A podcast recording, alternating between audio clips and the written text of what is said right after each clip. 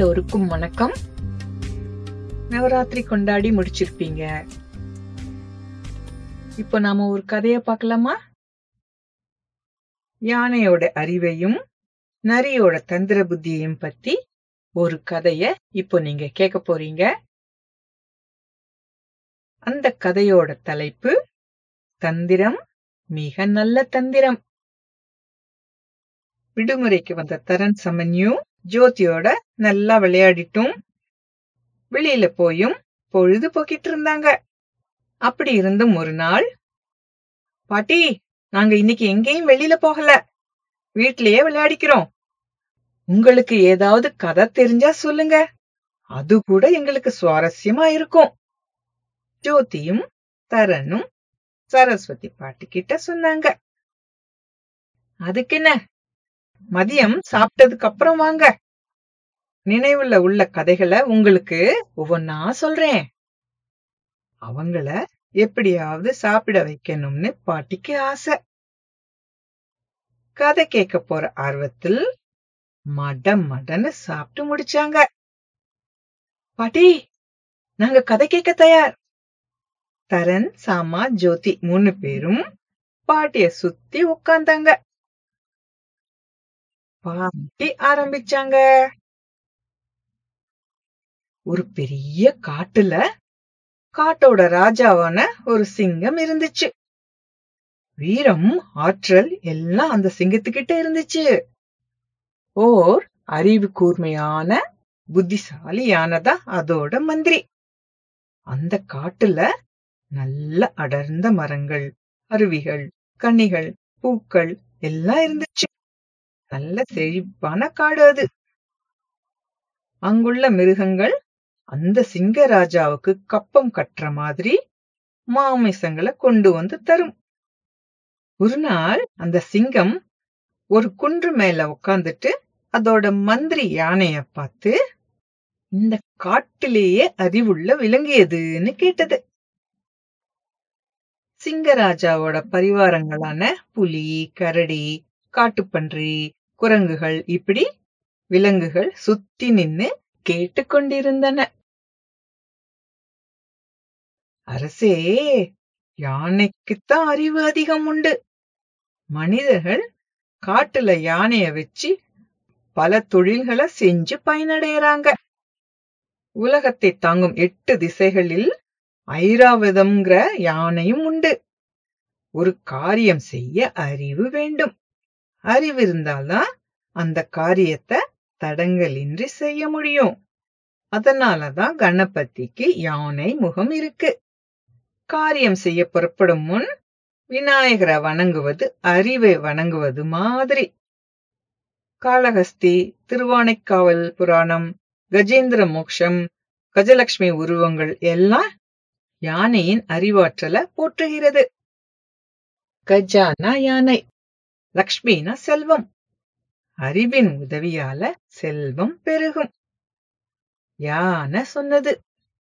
உடனே சிங்கராஜா யானையே உன் பேச்சு ஆழ்ந்த அறிவோட தான் இருக்கு. யானை அறிவுள்ள விலங்குன்னு உன் சொல்லே உதாரணம். ஆனா குள்ள நரிதான் அறிவுள்ளதுன்னு சிலர் சொல்றாங்களே. சந்தேகத்தை யானைய பார்த்து கேட்டது. மந்திரி யானை குள்ள நரி அறிவுள்ள விலங்கு இல்ல. அறிவுக்கு அடையாளம் அடக்கம். யானை அடக்கமா ஆண்டவன் முன் வீதியில வரும். அரசனை அம்பாரியில் சுமக்கும். யானைப்படைன்னு கூட ஒண்ணு தனியா உண்டு. யானை அரசன் இல்லாத நாட்டுல அரசனை தேர்ந்தெடுக்கும். குள்ள நரிக்கு தந்திரமும் குயுக்தியுமே உண்டு. அடக்கம் கிடையாது.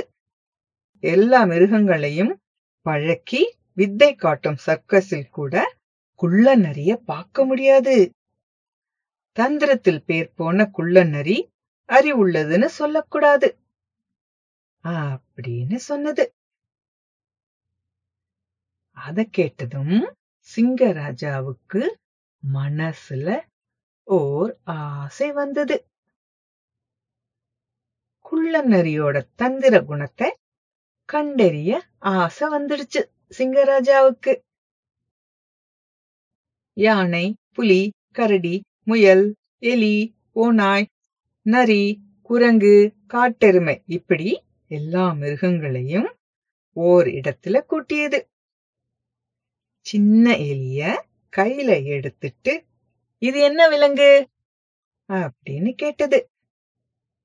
நரியை தவிர எல்லா விலங்குகளும் தனித்தனியா? அது எலின்னு சொன்னது. குள்ள நரிகள் மட்டும் அத எலின்னு சொல்வாங்க கூறின.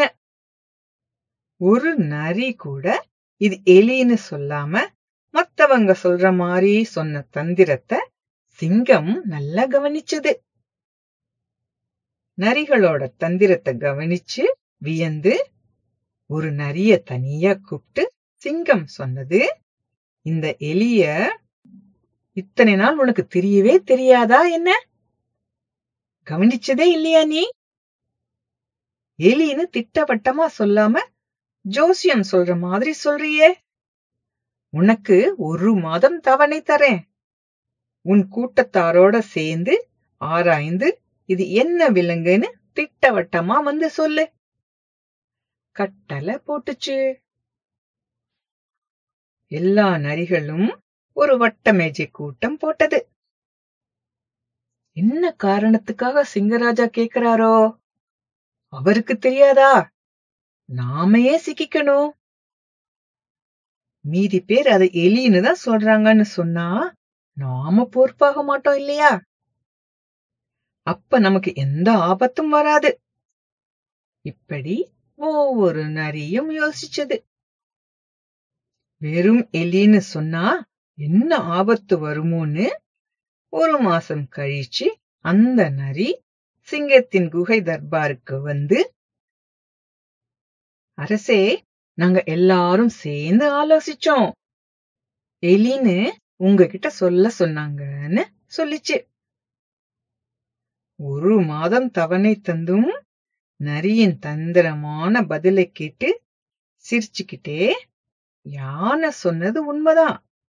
நரி தந்திரசாலியேன்னு நினைச்சிட்டு அது சரி நீ என்ன நினைக்கிற?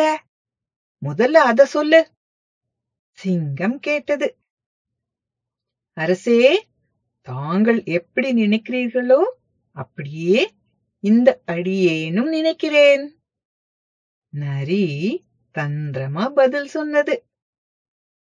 சிங்கம் அதோட குயுக்திய பார்த்து வியந்து சிரிச்சுக்கிட்டே சரி நீ போகலாம் அப்படின்னு சொல்லி அத அனுப்பிடுச்சு.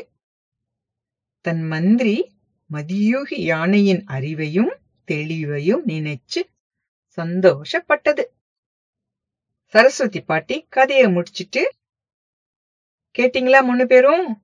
யானையோட அறிவையும் நரியோட தந்திர புத்தியையும் விலங்குகளுக்கும் அறிவு தந்திரம் திறமை எல்லாம் உண்டு. விலங்குகளோட நடவடிக்கைகளை ஒத்து கவனிங்க. நிறைய விஷயங்கள் உங்களுக்கு தெரிய வரும். அறிவுரையும் சொன்னாங்க. இந்த கதை இதோட முடிஞ்சது. மீண்டும் சந்திக்கும் வரை for all our kids dot com சார்பாக நன்றி வணக்கம்